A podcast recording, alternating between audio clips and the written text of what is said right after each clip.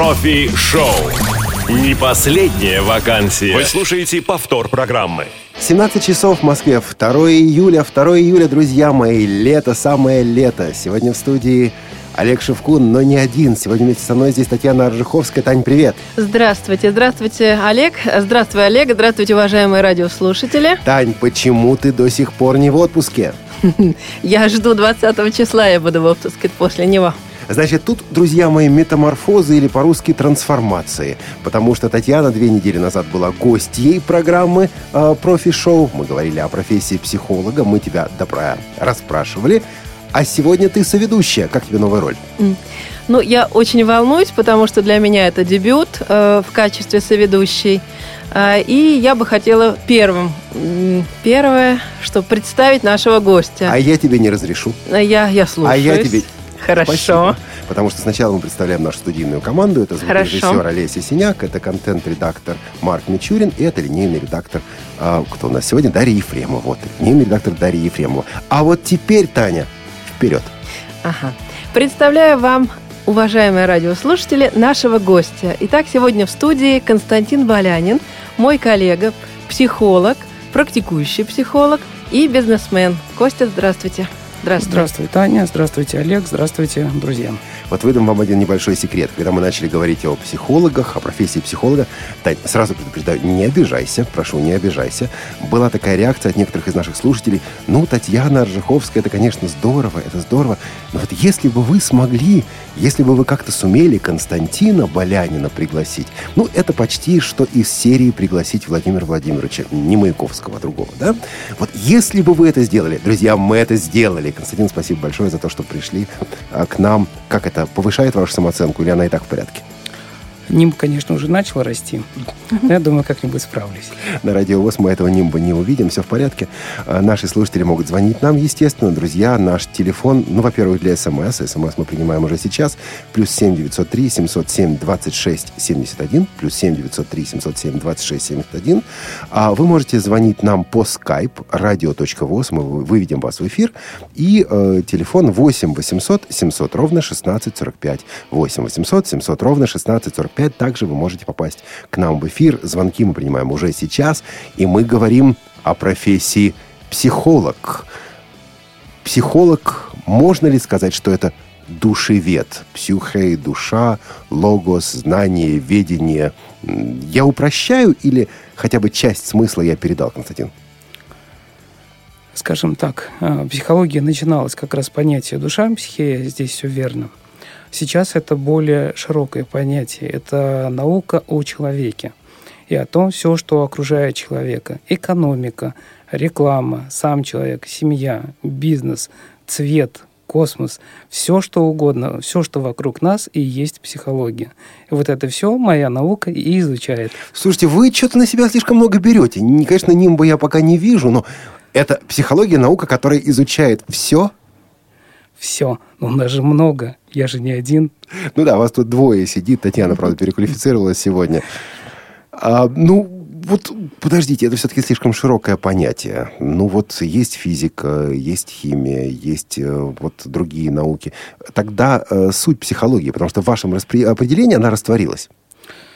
Вы знаете, как ни парадоксально, но еще многие психологи, в том числе и академические, не очень сильно сами могут определить четко, что такое есть психология и кто такой есть психолог.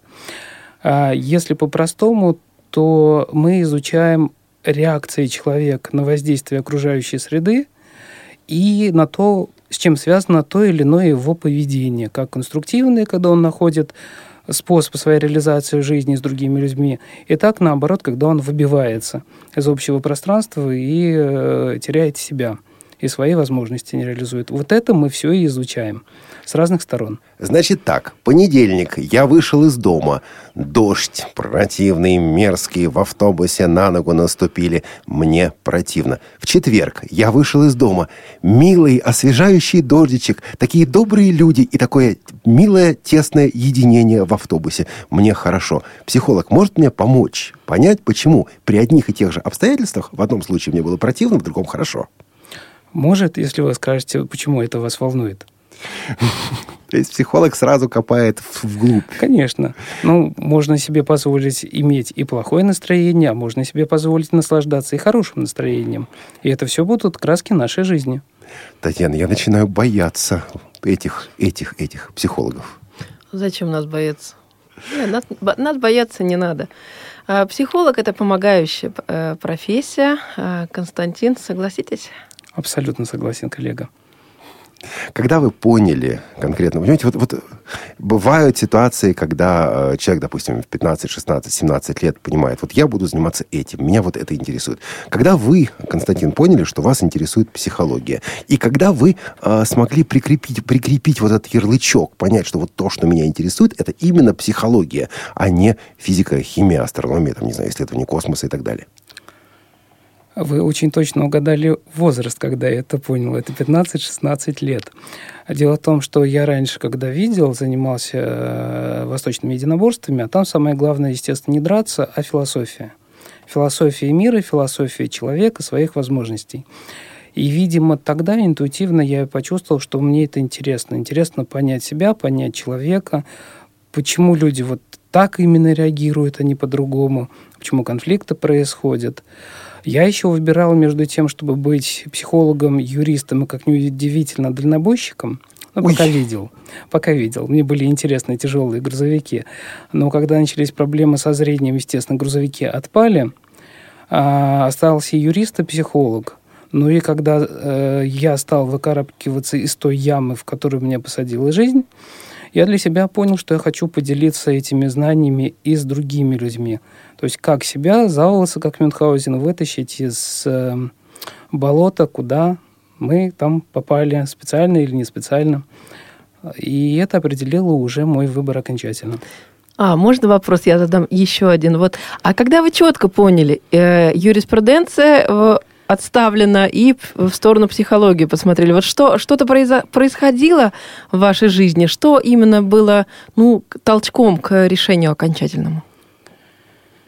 Встреча с психологом, который, э, я даже уже не помню, какие он две фразы мне сказал тогда, не в плане советов и рекомендаций, но что-то такое вдохновляющее, теплое. Я понял, что я хочу так же. И не хочу копаться с бумагами в этих самых законах, кодексах, а хочу разговаривать, хочу стать личностью и помочь стать личностью другим людям, так как мне когда-то помог именно этот психолог. Мне кажется, я потерял некое очень важное звено. Сколько вам было лет, когда вы потеряли зрение? восемнадцать. Это Значит, был... школу вы окончили к тому времени? Нет, это получилось так, что это был конец одиннадцатого класса перед выпускными экзаменами. Слушайте, я бы на вашем месте повесился. Вы не повесились. Не дождетесь. Так вот, перед выпускными экзаменами вдруг теряете зрение, вдруг... Вот, вот этот вот момент понимания, а что делать со своей жизнью дальше? Вот как вы его преодолевали? А, здесь мне, как ни парадоксально, я это везде во всех интервью рассказываю, мне помог мой спортивный опыт. Я с трех лет занимался спортом профессионально, и я привык э, падать и вставать, проигрывать и выигрывать. И здесь я просто рассмотрел эту ситуацию как просто проигрыш временный, но не всей жизни. И стал приспосабливаться, хотя, конечно, эти годы были тяжелые, восемнадцать, девятнадцать и двадцать лет, я их практически даже не помню. Это просто какая-то череда событий, действий, бездействий. Поездка в Волоколамск, кстати, в реабилитационный центр очень сильно тогда помог. И вот когда я вернулся оттуда, я уже окончательно начал готовиться к поступлению в вуз. То есть это мне было двадцать один год. А вас почти не отговаривали? Вот куда ты пойдешь? Как ты будешь этим заниматься? Скажем так, мои родители приняли мой выбор. Мои... старшие родители, бабушки, дедушки, другие родственники покрутили у виска пальцем. Сказали, психолог? Фу, психолог. Не профессия. Но сейчас они свое мнение, кстати, очень сильно поменяли. Слушайте, я вот э, постоянно сталкиваюсь э, с такой ситуацией, общаясь с разными людьми, в том числе и слушателями Радио ВОС. Есть как бы два лагеря. Один лагерь, и вы яркий его представитель. Я решил, я пошел, я сделал выбор, я в активе, я действующее лицо. Другой лагерь.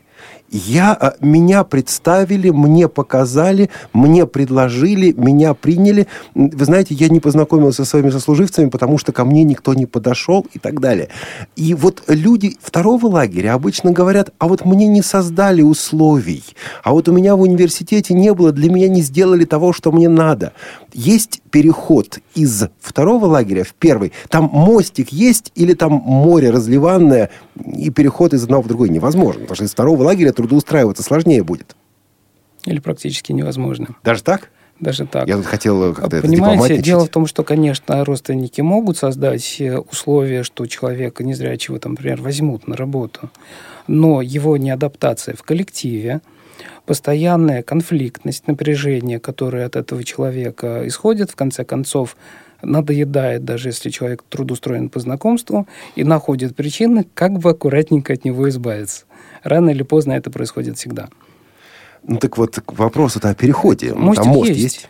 Да, мостик есть, когда человек понимает, что он хочет прожить именно свою жизнь и перестать ждать от государства, родителей, знакомых, коллег, что все перенесут на блюдечки, создадут условия. Это может произойти, ну, лет через пятьдесят, например, да, там в конце жизни. А, а стоят если... ли потерянные да. годы?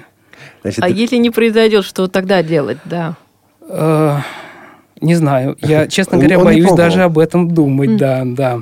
И это заставило как раз меня двигаться вперед. Я сам хочу решать, я сам хочу выбирать, кто я, чем я занимаюсь, и нести ответственность за свои успехи, неудачи, которые, конечно, тоже были. Есть еще один подход к работе психолога. Говорят примерно так. Меня больше никуда не возьмут, пойду-ка я на психологию. Я даже слышал э, такое выражение, пойду-ка я на психушку. Что в данном случае было вот то же самое. И человек говорит, ну, я что-то такое выучу, мне что-то такое расскажут, меня, мне что-то такое покажут, потом я куда-нибудь трудоустроюсь. А вот это проблема, с одной стороны, а пойду-ка я на психологию, потому что никуда больше не берут. И проблема большого количества нетрудоустроенных психологов. Они связаны друг с другом? Нет. Все-таки разные вещи. Разные вещи. Давайте тогда разбираться по очереди. Я бы хотела вот добавить. Mm-hmm. Кость, попробуй э, прояснить. Вот я слышала, очень много раз встречалась с, тем, э, с таким шаблоном. О, психолог... Ой, жить в теп... работать в тепле, в светле, разговаривай, ни о чем не думай. И вообще работа лафа, никаких усилий не надо прилагать. Так ли это? Верно ли это? Попробую объединить сразу и на вопрос Олега, и на твой, Таня. Я... тоже когда-то так думал. Я сидел как раз, когда вы задавали вопросы, и широко улыбался. Я думал, а, психология, круто. Сейчас я буду сидеть в тепле, болтать с умным видом и ни о чем. А еще, кстати, была мотивация поступления в психологи. Там не было вступительной математики. Вот, да. А потом высшая математика, два курса, глубокое знание экономики, культурология, право. И это не касательно психологии. Я понял, что это настолько тяжелая профессия, настолько многогранная и междисциплинарная, что это кардинально перевернуло мое представление о моей будущей профессии. К счастью, не испугало. А по поводу тепла, ну, скажем так, представьте, ну, у меня иногда бывает одиннадцатичасовой рабочий день, но это уже зависит от меня, но хотя бы классический восьмичасовой рабочий день. Это минимум восемь клиентов, каждый из которых на вас вывалит кучу своих негативных эмоций. Вы можете столкнуться с матом с его стороны в свой адрес. Свой адрес? Свой. Он пришел, он платит вам деньги, он вас материт? Конечно. Конечно. Когда вы встаете ему на болевую мозоль, э, или вы возвращаете ему, что, собственно говоря, ну, он сам не прав в том, что он имеет в своей жизни, я скажу вот так корректно, это вызывает кучу раздражения, злости, агрессии в адрес психолога, который посмел это сказать. И это все приходится выдерживать изо дня в день. Так вам еще и смелость требуется? Выдержка больше. Я хотела бы вот как-то включиться. А, смотри, Костя, вот э, от того момента, когда ты, как ты сказал, э, попал в яму, да, потеряв зрение, и определился с профессией. И вот до нынешнего момента ты психолог, уважаемый, к тебе идут люди. Что было самым трудным вот на этом пути, профессиональном пути? для меня самое трудное было в конце концов сдать высшую математику, скажем так. Но на самом деле мне же пришлось совершенно по-новому переучиться читать, писать. Я же все это делал зрячую, да, в школе. То есть ты Брайль, вы Брайль освоили уже? Я вот. Брайль освоил недели за две максимум, насколько я помню, просто поставил цель. А вот научиться огромные массивы информации запоминать, я же не могу шпаргалками пользоваться, я не могу быстренько там открыть учебник, прочитать, как делали мои студенты. Эх, Константин, брайлевские и... шпаргалки роскошные. Я это понял на пятом курсе, уже в конце. Ясно. Один раз использовал. Уже? Грешен. Но зато это развило мою память, внимательность, и теперь все, что мне говорит клиент, я это помню. Когда бы он ни говорил, хоть десять лет назад, ко мне возвращаются клиенты, которые тогда были, и задают вопрос, а вы помните? Я говорю, конечно, у вас было то-то, то-то, то-то, вот так вот сказали, такой-то результат. Но, естественно, это работает на доверие ко мне. И это все благодаря тому, что мне пришлось все тогда, можно сказать, вызубривать. И это было сложно. Угу. Как вы нарабатывали опыт? Дело в том, что нам постоянно говорят, нужны, нужны люди с опытом, у меня опыта нет, меня никуда не берут. Вы с этим сталкивались? Причем человек хочет не просто опыт наработать, а еще и чтобы ему платили хорошо за это сразу. Да, это большая проблема. Ко мне тоже часто звонят. А я хочу трудоустроиться в твою компанию. Угу. Так, выложи мне, пожалуйста, оклад тысяча пятьдесят. Так, а еще я летом поеду отдыхать. Так, и семичасовой рабочий день. И я буду брать БС. Я говорю, дверь вон там, до свидания. Гру... А, это грубо, Константин. Согласен. Но иначе этот психолог никогда не сможет организовать жизнь своего клиента. То есть своим примером показать, что все в руках самого человека. человека. И не надо ждать помощи и поддержки извне. Это хорошо, когда она есть, но она очень сильно расхолаживает. Это мой принцип. И это сделало меня успешным. И это делает успешными моих учеников и клиентов. Вы ведь много лет оказывали психологическую помощь, или, как это сказать, консультирование, как угу. правильно, нашим незрячим людям в организации РИТ, организации да. работников интеллектуального труда. Вот это тоже была ваша наработка опыта? Да, это была наработка опыта. Я с большим теплом вспоминаю Анну Георгиевну Копрову, которая как раз тогда и предоставила возможность, естественно, на волонтерских началах, мне нарабатывать опыт, обращать теорию в практику, а людям, нашим коллегам, незрячим, получать бесплатную психологическую помощь. И это был такой взаимный процесс помощи друг другу. И так я работал примерно год бесплатно, а благодарные люди потихонечку начинали рассказывать обо мне своим знакомым, которые звонили и уже были готовы платить. Кто-то тогда пятьдесят рублей, кто-то сто рублей. Потом они дальше рекомендовали. У меня опыт рос, практика нарабатывалась, методология работы своя нарабатывалась. Ну и потом уже дальше пошло.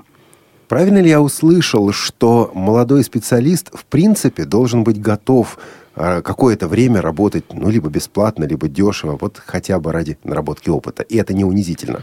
Я считаю, что это абсолютно адекватная оценка себя, своих профессиональных возможностей и вполне адекватный старт для любого начинающего специалиста в любой области. Я напомню... А деньги и зарплаты придут уже потом. Точно? Абсолютно. Я напомню наши контактные данные. восемь восемьсот семьсот ровно шестнадцать сорок пять. Нам действительно очень интересно говорить с Константином. Я услышал то, что он сказал, поэтому скажу сейчас в эфире так. Друзья, конечно, мы ждем ваших звонков, но даже если вы не позвоните, мы очень уютно и мило проведем эту передачу. Хотя в любом случае звоните, конечно. А телефон наш восемь восемьсот семьсот ровно шестнадцать сорок пять, skype radio.voz и для смс-ок плюс семь девятьсот три семьсот семь двадцать шесть семьдесят один.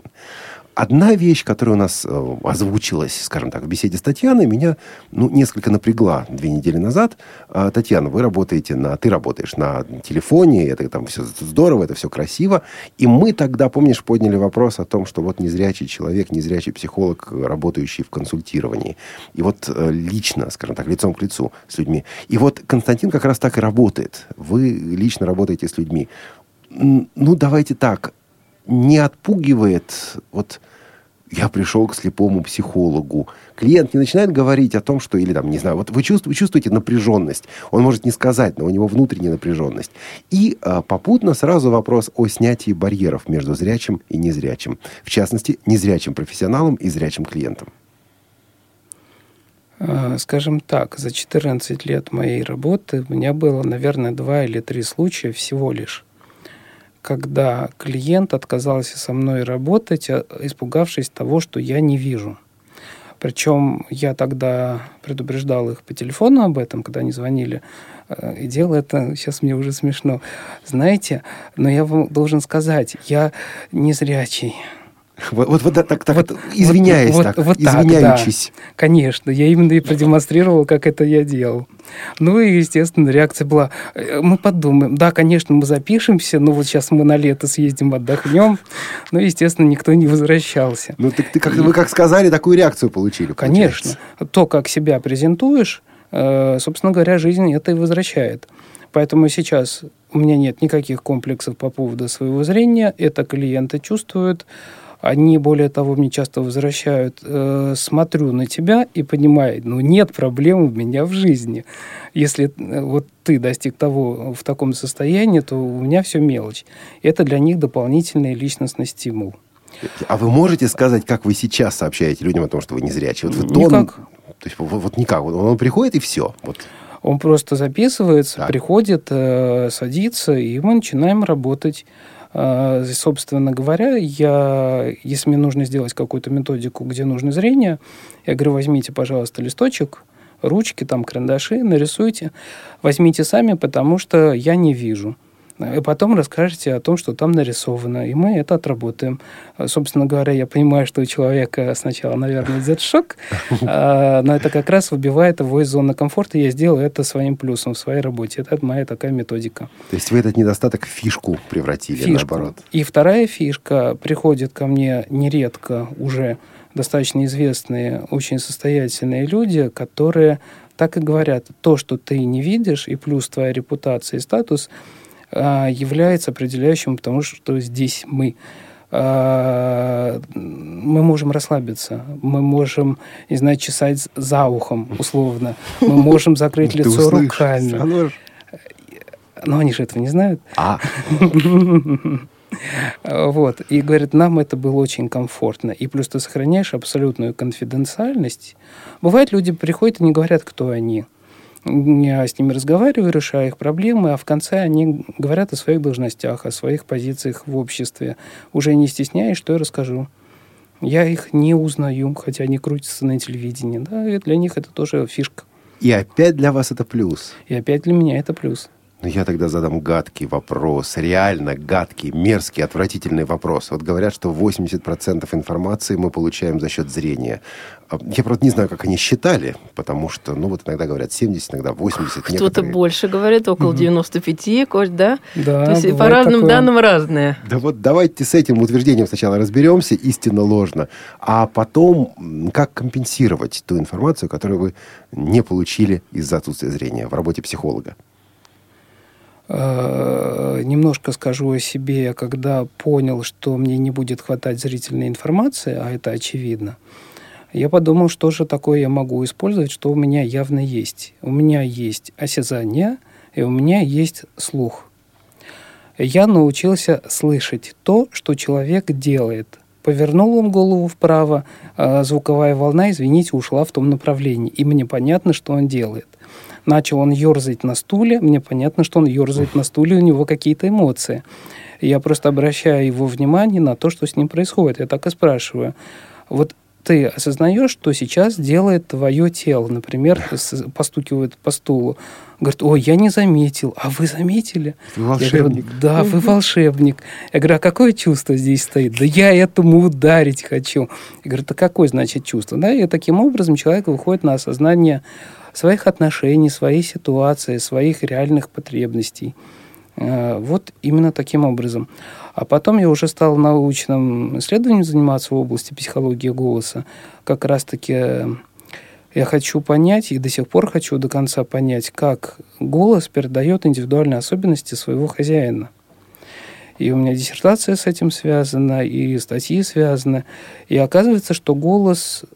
эмоции на девяносто девять процентов передает, угу. И человек распознает именно с такой вероятностью. Если человек, вам кажется, злится, он, скорее всего, злится на девяносто девять процентов. Личность... Это если вы умеете это слышать.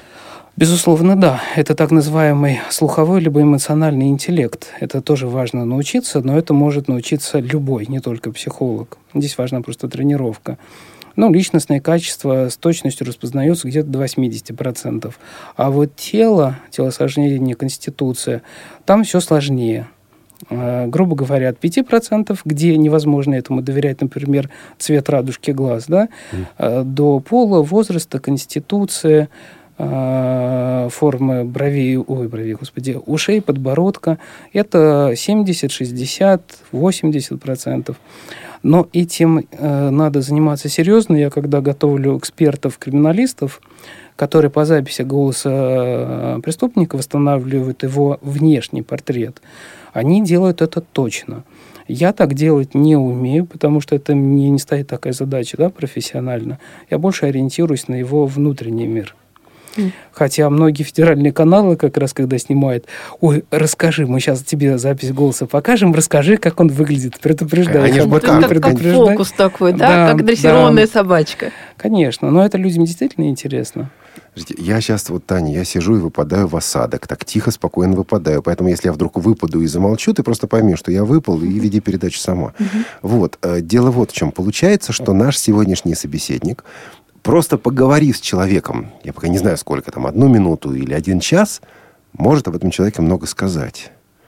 Мне страшновато. То есть, а что страшного? Ведь человек пришел для того, чтобы решить свою проблему. И получается, что голос и его оттенки, и различные аспекты – это как раз источник диагностики. Что происходит с человеком? И, Кость, вот, ну, если чуть-чуть поподробнее, что можно по голосу? Вот о психологии голоса, да?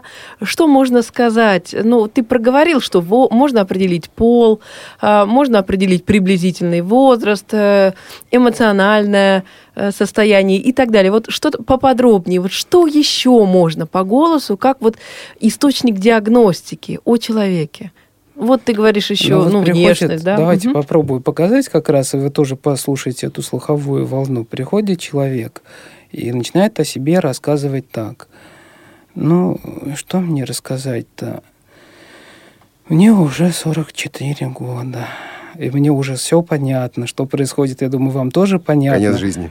Да, конец жизни, депрессия или депрессивное состояние, скорее всего, неудачи в личной или профессиональной жизни. Ну, а дальше просто дозадаются вопросы, и человек раскрывает свою жизнь. Ну, вот именно такие моменты позволяют сразу наладить контакт. Это самое простое. Многие компании делают заказ на профотбор. Я слушаю потенциального соискателя, особенно, например, на какие-нибудь высокие позиции, да, где важно все-таки понять, насколько этому человеку можно доверять, лжет он или не лжет, есть ли у него кам- камушек за пазухой, либо нет. И я просто его слушаю, у меня формируется свое представление о нем, а дальше с помощью провокативных методик я пытаюсь вывести его на те или иные эмоции и посмотреть, как он будет реагировать. Так как он не знает, как от этого защищаться, он, собственно говоря, и раскрывается, прокалывается. Прокалывается, да. Да. А тесты, к которым, естественно, он подготовился, как правильно ответить на бумажке, там поставить плюсики или минусики в тех или иных, он проходит на ура. И это тоже позволяет как раз-таки сделать все голосу.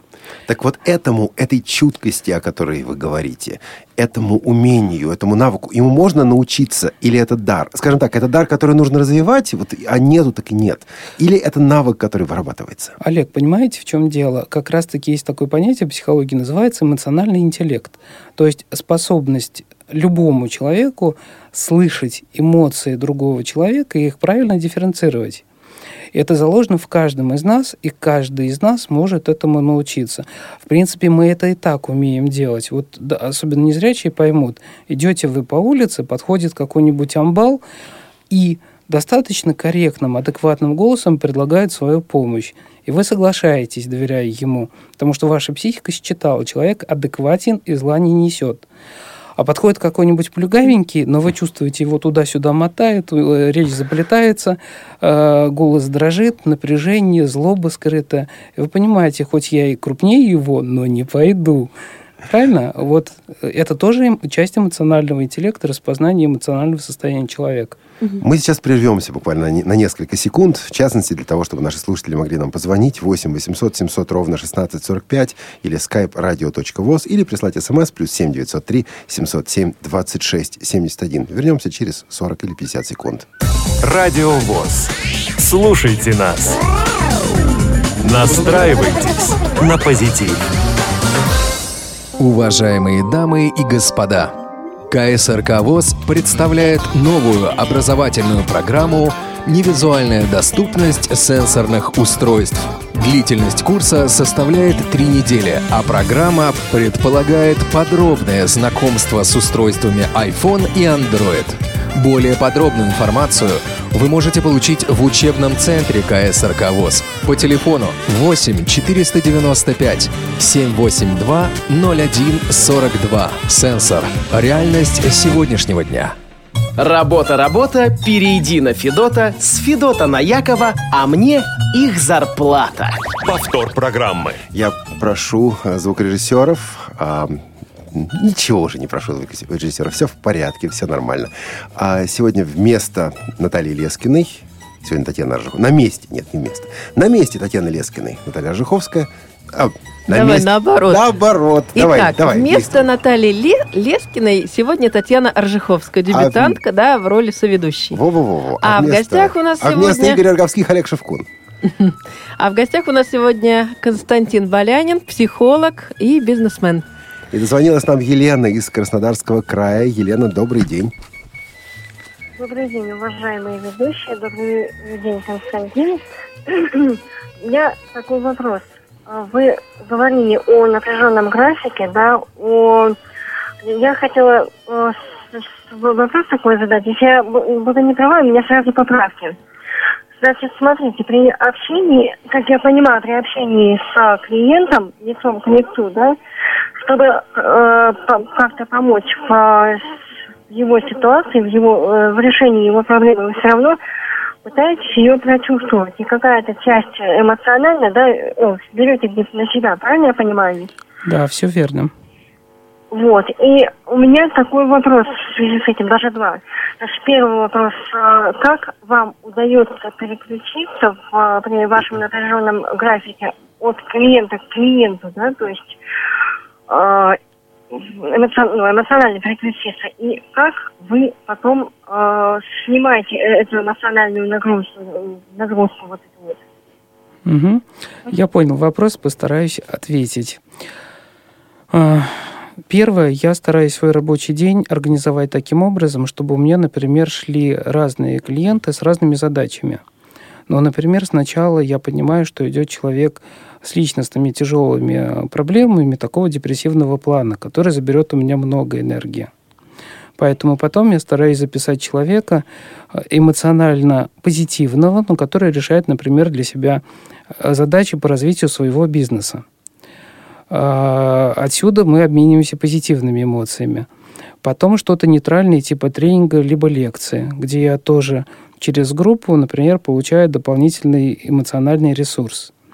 И вот таким образом, перераспределяя э, нагрузку по-разному в плане эмоциональных трат, либо э, обмена, с, скажем так, с позитивным эмоциональным, э, с, пози- с человеком в плане позитивного эмоционального фона, я и обретаю внутреннюю гармонию в течение рабочего дня.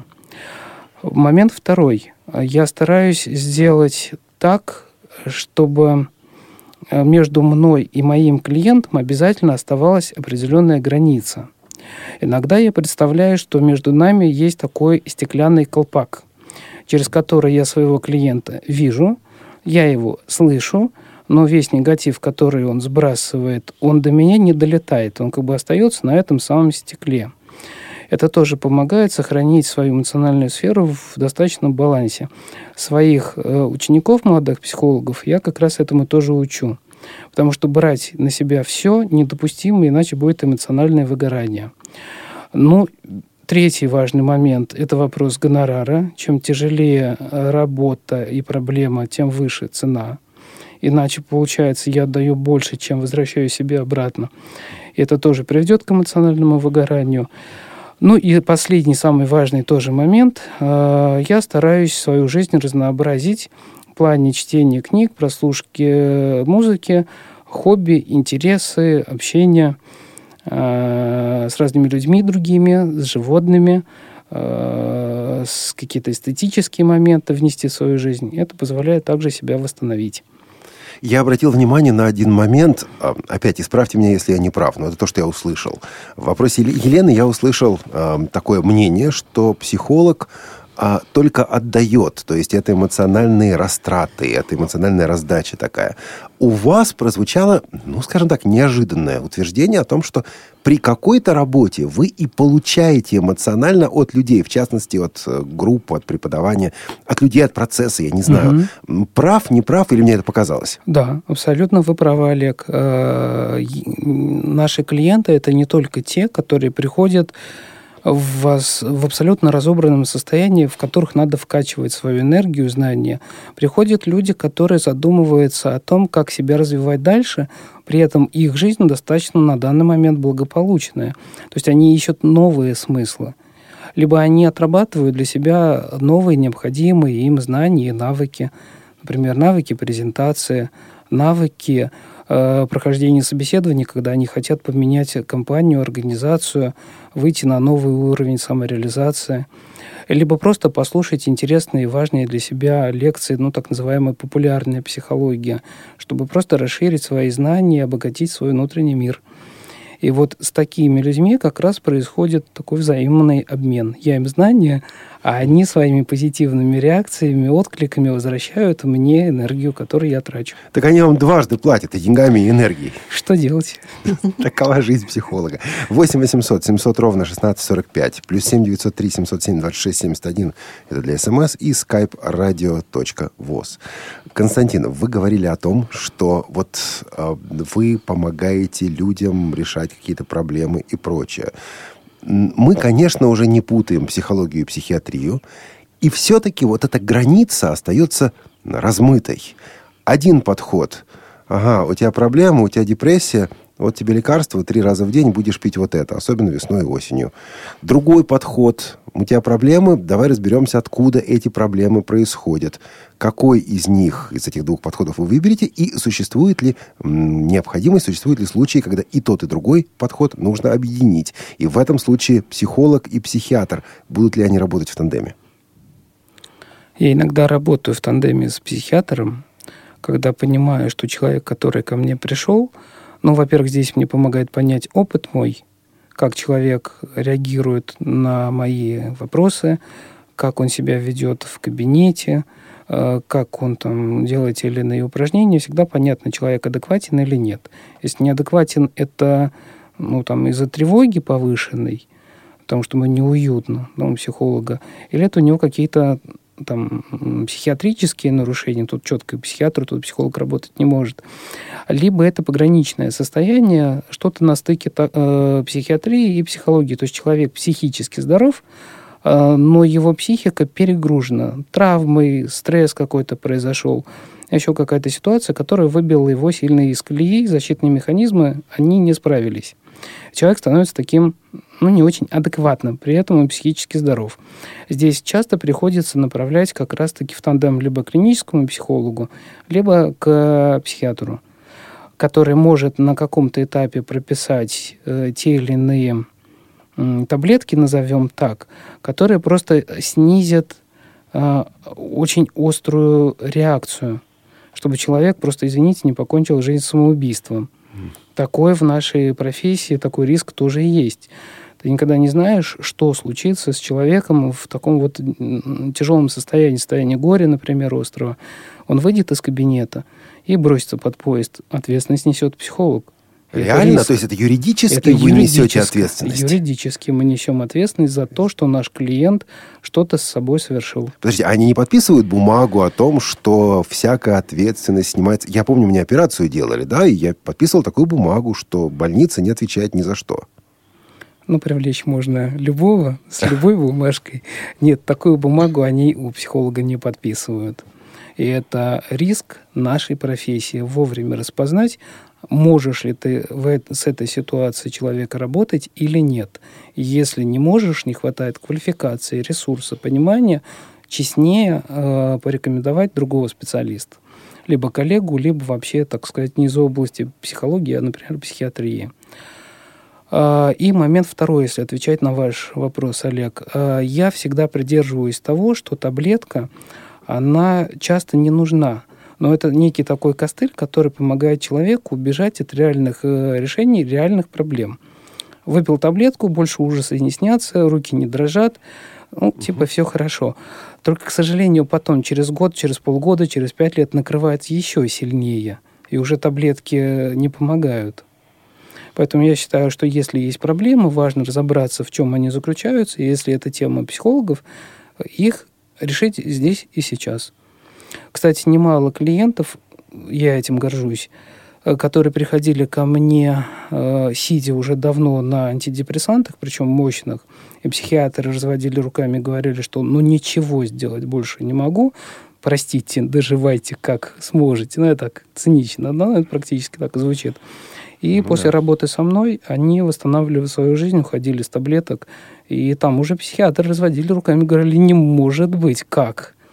Может. Просто человек сам захотел решить свои проблемы. Заметьте, сам захотел. То есть опять вот эта активная позиция, да, вот этот активный лагерь, о котором мы говорили. К сожалению, да. Какой бы ни был квалифицированный психолог, если человек не хочет ничего делать со своей жизнью, ничего не сделает с таким клиентом. Жена говорит, я к вам пришлю моего мужа, вы ему помогите. А он брыкается руками и ногами, и присылаться не хочет. Она говорит, я с тобой разведусь, если, он, если ты не пойдешь. И он идет, но он все равно к вам не хочет. Вы сможете что-нибудь сделать? На семьдесят процентов я скажу так, что результат не определен совсем. И, скорее всего, ничего не получится. Но если вы настаиваете, давайте попробуем. А на тридцать я вижу, что человек просто боялся, особенно если это мужчина, признаться о себе, что ему нужна помощь. Но в разговоре со мной он вдруг начинает раскрываться и все-таки говорить о своих страхах, переживаниях, несогласиях. Я понимаю, да, здесь я точно могу помочь. И он начинает действительно работать. Он просто не хотел слышать это от жены, что он не справляется со своими переживаниями. Поэтому ей заявлял «не пойду». Татьяна? То есть все зависит от навыков, от квалификации психолога. Даже если есть маленький процентик, когда человека можно зацепить и вытащить, это зависит и от, и от психолога. Ну, не все, но многое зависит действительно от квалификации, от умения выстроить доверительную, комфортную атмосферу для клиента, где он начнет раскрываться, и где он почувствует, что в этом ничего страшного нет, признаться в своих проблемах на данный момент своей жизни, потому что потом этих проблем не будет. Вот эту простую формулу важно понять. Проблемы есть у всех, и если их решать, дальше будут изменения. Если их не решать, они будут догонять и бить еще сильнее из года в год. восемь восемьсот семьсот ровно шестнадцать сорок пять, skype radio.voz, номер для смс, плюс семь девятьсот три семьсот семь двадцать шесть семьдесят один. Психолог устает? Конечно, мы же люди. От людей психолог устает? Вот я не могу видеть людей. Или это уже не усталость? Это показатель эмоционального выгорания. Это значит, что психолог уже не справился со своими границами и впустил проблемы людей во свой внутренний мир. И он уже живет не своей жизнью, а своей плюс десять своих клиентов, двадцать, тридцать. То есть, представляете, какой груз на себе тащит. Поэтому здесь уже либо придется отказываться от своей профессии, к сожалению, либо пройти свою собственную терапию. Мы, психологи, тоже ходим к психологам. Сам человек себе помочь не всегда может. Татьяна, ты же об этом рассказывала в прошлый да, раз. Да, я рассказывала mm-hmm. о супервизиях, о помощи коллег, о интервизиях. Mm-hmm. Это как раз вот поддержка коллег yeah. и работа супервизора. Конечно. Ну и, естественно, когда ты несколько часов говоришь каждый день, иногда люди надоедают, уже хочется просто тишины, покоя или пообщаться с животным, но не с людьми. Это нормальная, здоровая реакция любого человека, иногда уединиться в своем внутреннем мире, либо где-то посидеть одному в комнате, но ни с кем не разговаривать. Тогда вопрос о, скажем так, показаниях и противопоказаниях. Вот наш эфир или запись нашего эфира слушает школьник, слушает молодой человек, которому интересна работа психолога, ну или он, по крайней мере, взвешивает такую карьеру как один из вариантов, одну из угу. опций. Вот можете ли вы выделить несколько показаний, ну, скажем так, если ты вот такой человек, если тебя это, тебе это интересно, тебя это цепляет, то, возможно, тебе есть смысл подумать о работе психолога. И, с другой стороны, ну, без оскорблений, без наездов, но противопоказаний. Вот, вот таким людям, наверное, ну, стоит подумать о чем-то другом, даже если все агитируют пойти на психологию, потому что никуда больше не возьмут. Ну, по поводу «не возьмут», скажем так, один из самых больших конкурсов сейчас – это на факультет психологии. То есть как раз туда сложно поступить. А вот как раз туда сложно поступить, да. Слишком популярная стала профессия, востребованная, э, достаточно хорошая в плане зарплаты, и, естественно, люди туда пошли. Теперь по поводу противопоказаний. В принципе, я рекомендую... Показания или противопоказания? Противопоказания. Против. То есть вы ну, негатива. Хорошо, да. Давайте так.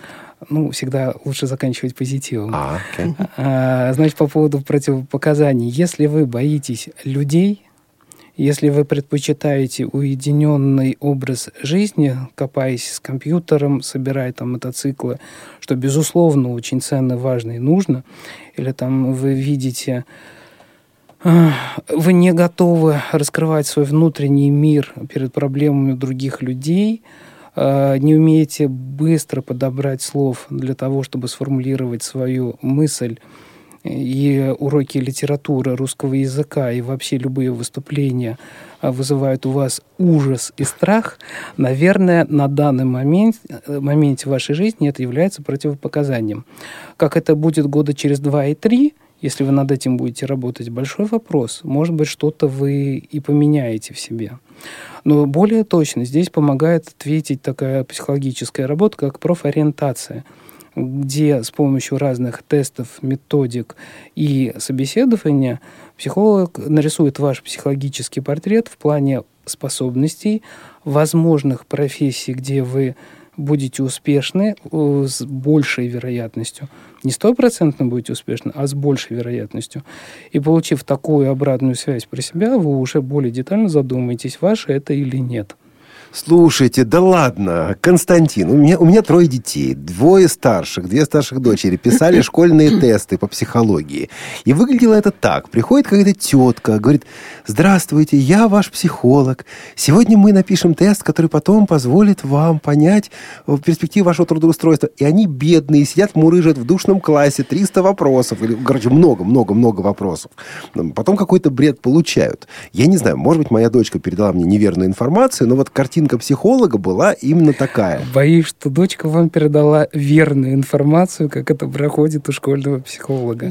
Да-да-да, я, я хочу встрять, mm-hmm. Олег. Давай. Ты не дал Константину договорить, ответить на вопрос. Про противопоказания он сказал, а вот про показания не сказал. Пожалуйста, Кость, Из- продолжи. Извините, правильно, Татьяна. Соединим, хорошо. Давайте. Показания.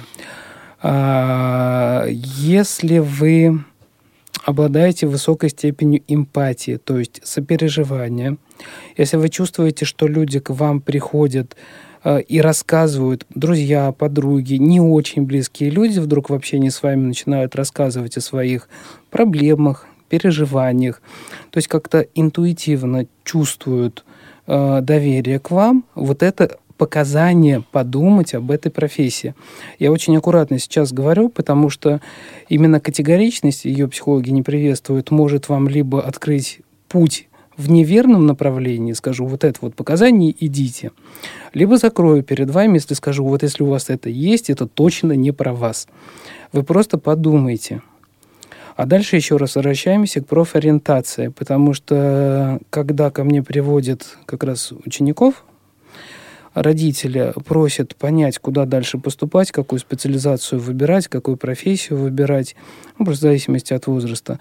Я провожу ну, достаточно много времени, много часов, анализирую те данные, методики, которые заполняют эти самые ученики.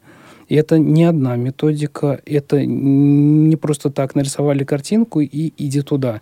Либо заполнили такой-то тест, там вот написано профессия человек-человек, тебе, так сказать, вперед в психологи. Нет, конечно, нет, все гораздо сложнее. А потом я еще с этим молодым человеком, либо девушкой разговариваю, смотри, вот есть такие результаты теста, по которым ты можешь быть, например, условно, юристом. Хочется? Слушай, я говорю, ага, то есть сразу не откликнулась. Возможно, это не твоя, да, профессия. Тебе хочется быть э, экономистом. Нет, не хочу. Я говорю, молодец, ответил. И вдруг появляется психолог. Да, я вот думаю, я смотрю фильмы про это, я читаю книги, я даже иногда посещаю тренинги, бывают такие. Я говорю, ну и как тебе эта профессия? Интересно. Я говорю, ну, тогда, видимо, подумаю над тем, чтобы идти туда. Но решить за человека я не имею права. В любом у меня, случае.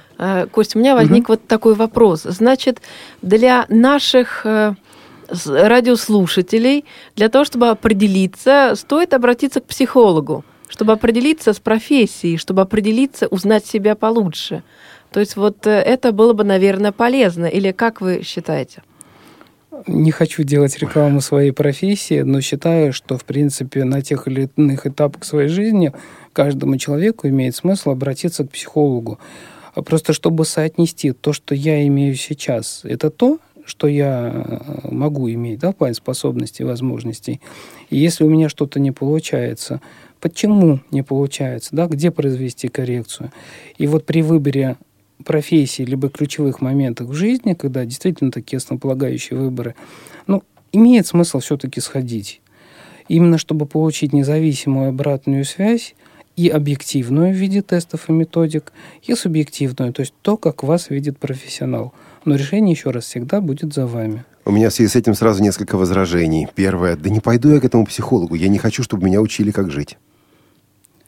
Правильно, потому что такой психолог будет не психолог. Психолог не учит жить.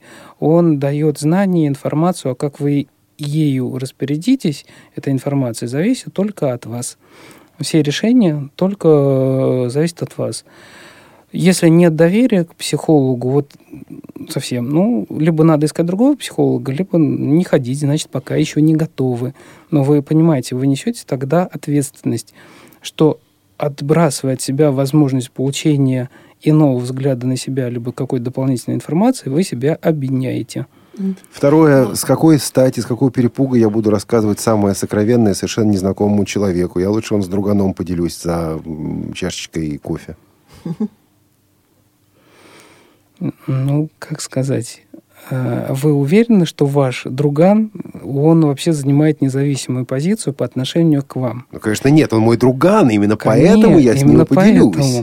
По, именно поэтому он скажет, слушай, ты с этой девкой не связывайся, а на самом деле, потому что она нравится ему, но он вас обязательно убедит, почему она не ваша, например, да, или наоборот, конечно, конечно, это такая возможность, иди вот на эту работу, больше у тебя никаких возможностей не будет, и не важно, что не нравится, но это же возможность, и вы будете мучиться на этой работе.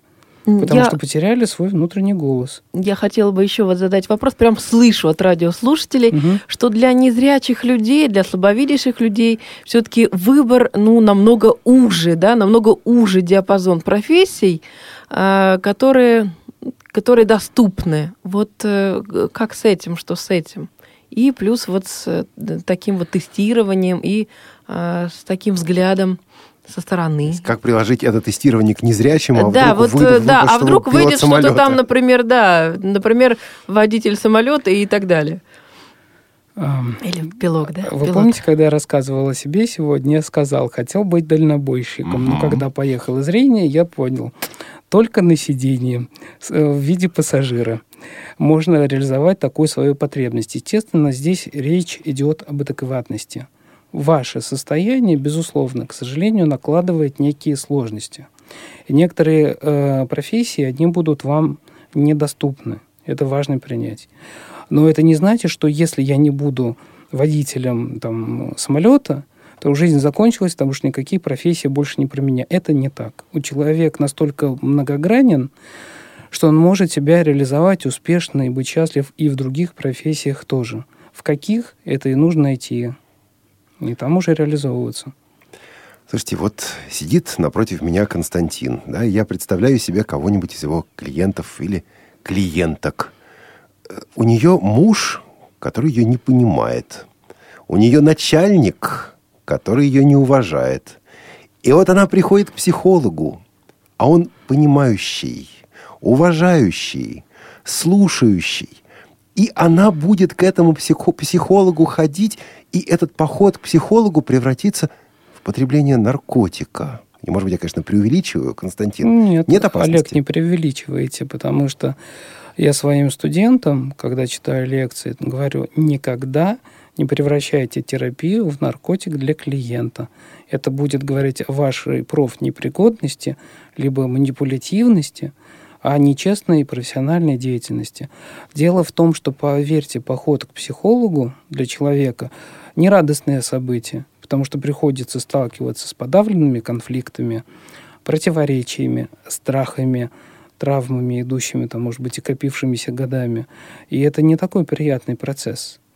И, поверьте, многие клиенты очень быстренько хотят все это дело завершить, быстрее перестать ходить э, к психологу. Если вы начинаете копаться во всем этом, во всем, что там внутри. Mm. Приходится это все вытаскивать наружу на уровень так называемого осознания самим человеком. И для того, чтобы он сам принял решение, нужна ли ему эта работа или нет, нужен ли ему, как бы не было ей в данном случае, этот муж, или что она делает такого, что она его от себя отталкивает. И вот признаться, что я-то, в принципе, сама его отталкиваю, а не он такой плохой, это достаточно проблемное осознавание для любого человека. Но с этого и начинаются изменения. Mm. Таня, у тебя был вопрос? Да у меня был вопрос, а если клиентка влюбляется, что бы вы делали? Но за три минуты до окончания. Задать-то ты успеешь. Или анонсом, да. Вот влюбилась, влюбилась клиентка, что делать? Что с этим будешь, будешь делать, Костя?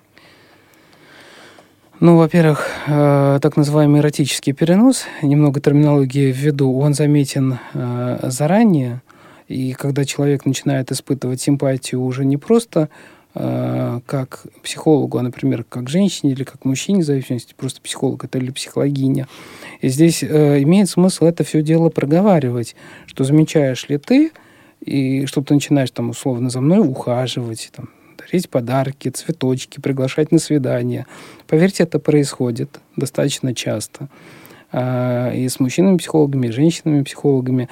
И здесь просто это проговаривается, кто-то останавливается, конечно, да, понимает, что это какие-то переносы идут, и дальше все восстанавливается. А когда-то приходится прерывать терапию, просто говорить, знаешь, дальше работать невозможно. Вот телефон коллег моих выбирай, либо можешь э, найти сам-сама.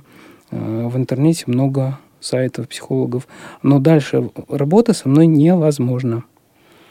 Если измерять, и это будет последним вопрос на сегодня, если измерять доступность профессий от одного до десяти, где один абсолютно недоступно, десять идеально доступно, по вашему, Константин, субъективному мнению, доступность профессии психолога для незрячего будет равна чему?